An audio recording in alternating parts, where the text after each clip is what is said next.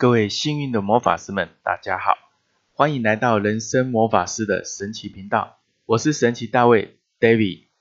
这集我们继续来聊聊有关于亲子关系经营的秘诀，那就是如何的去陪伴跟倾听。首先呢，我们要了解几件重点哈，也就是说，为什么要去陪伴跟倾听？其实，在另外一个程度来说，我们借由陪同小孩，我们的小朋友一起去陪伴他，去理解他，去了解他。在这个过程，你也会更了解自己之外，同时也让小朋友去了解父母亲的想法。这样的互动是双向的好处。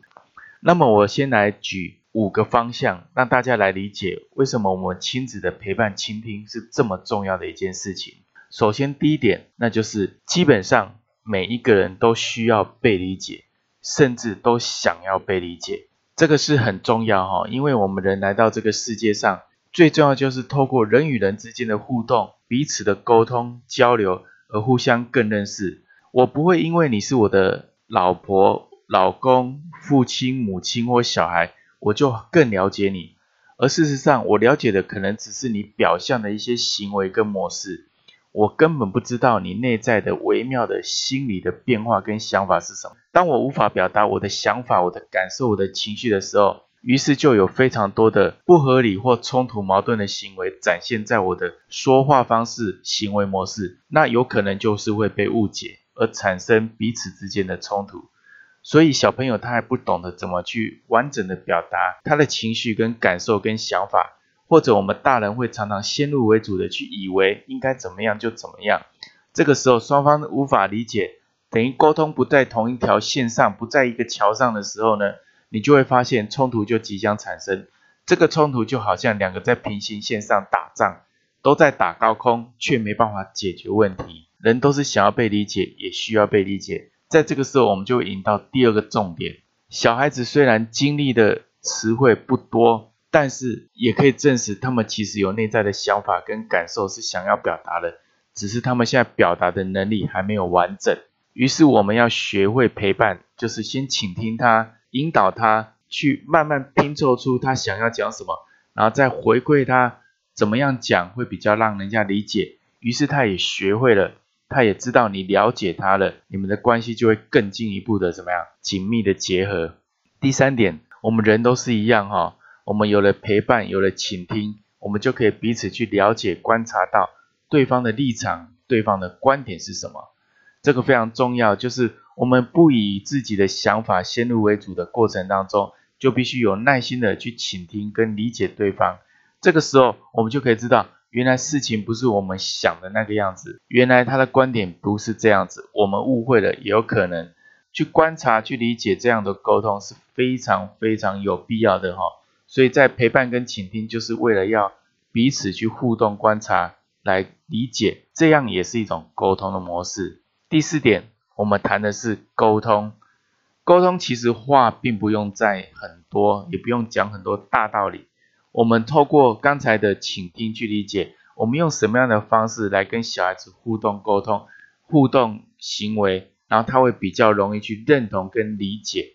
所以也是让我们学会用。孩子的语言或者他的频率去彼此交流互动，所以沟通不是在于讲话讲的有没有道理，讲话有没有被人家相信幸福，而是我们有没有彼此在同一个共振模式，彼此去怎么样去互相有共鸣哈。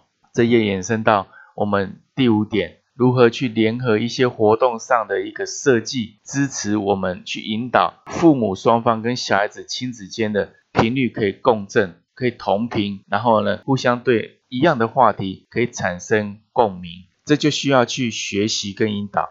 很多的父母亲他并不知道小孩子的想法，他们只能用自己的方式去沟通，那他们也会很有挫折，因为呢，小孩子也听不懂，小孩子的经验又不多，经历又不多。之所以会小孩子，就是因为他们没办法完善的表达，他们还在探索这个世界。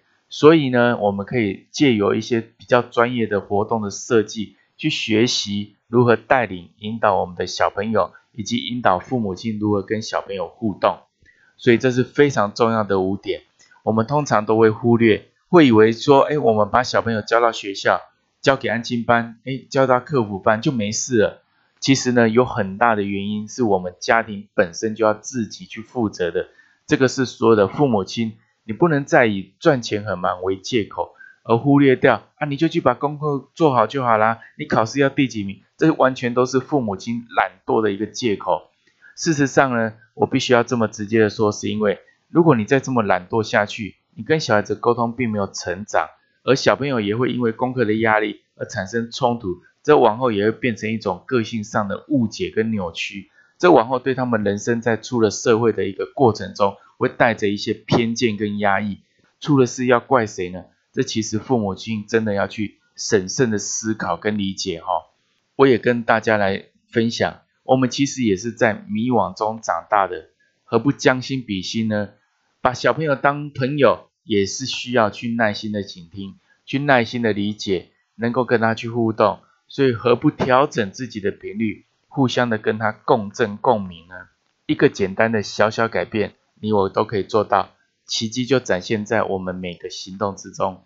如果你觉得这集节目对你有帮助，欢迎分享给一位你关心的家人或朋友。透过爱的分享，让你幸运满满。也邀请大家订阅、下载与分享人生魔法师的神奇频道，或支持赞助 David。我们每周一到周五晚上空中相见，谢谢各位。